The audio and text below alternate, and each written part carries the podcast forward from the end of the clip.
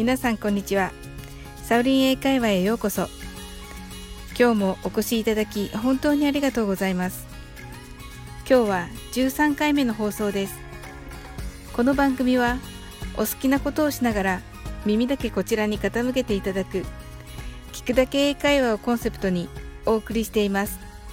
ゆったりと気軽な気持ちで楽しく聞いてくださいね。偶然ダジャレになってしまった第10回と第11回のサオリン英会話。予期せぬ感じで好評をいただいております。調子に乗ってしばらくはダジャレ英会話を続けてみたいと思います。超簡単な一言英会話をしてきましたが空耳的に日本語に聞こえる英語逆に覚えやすいというか二度と忘れないというお声もいただいています。とても嬉しいです。ありがとうございます。さていつもながら前置きが長くなってしまいましたが皆さんお寿司屋さんでお茶を飲むと思うのですがお寿司屋さんでのお茶は何というかご存知ですか？これは上がりと言います。この上がりよく使う英語になります。これは I got it です。I got it は了解です。わかりました。というかなり使える英語です。ネイティブとの会話で相手が OK と聞いてきたときは OK や I understand もいいですがぜひ I got it も仲間に入れてください。綴りは私を表す I 受け取るの get の過去形 got つまり受け取った。got そしてそれを表す it です。I G O T I T です。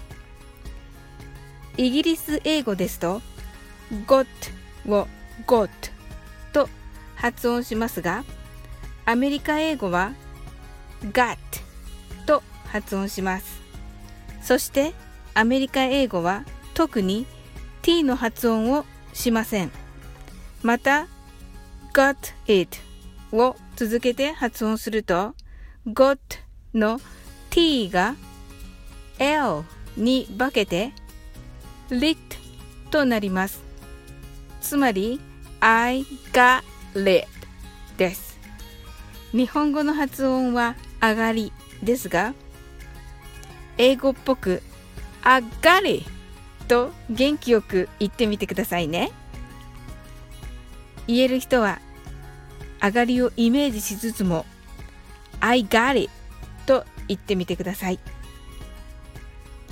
理解したらお寿司屋さんの上がりが飲めるのようにイメージして覚えるといいですね。